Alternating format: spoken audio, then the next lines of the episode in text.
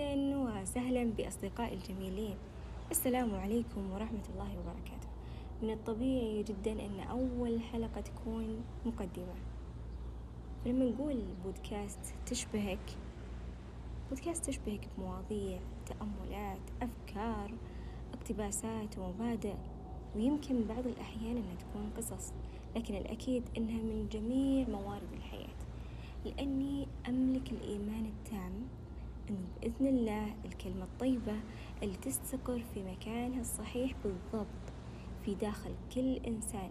يحتاجها راح يكون لها معنى كبير أثر كبير تغيير إن شاء الله يكون كبير. أو حتى لو كان بداية الشيء أو بداية التغيير.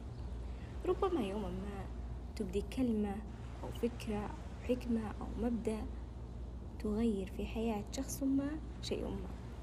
لذلك لنشد الرحال ونبحر بمواضيع خفيفة مفيدة وبإذن الله تكون مدة كل حلقة عشر دقايق.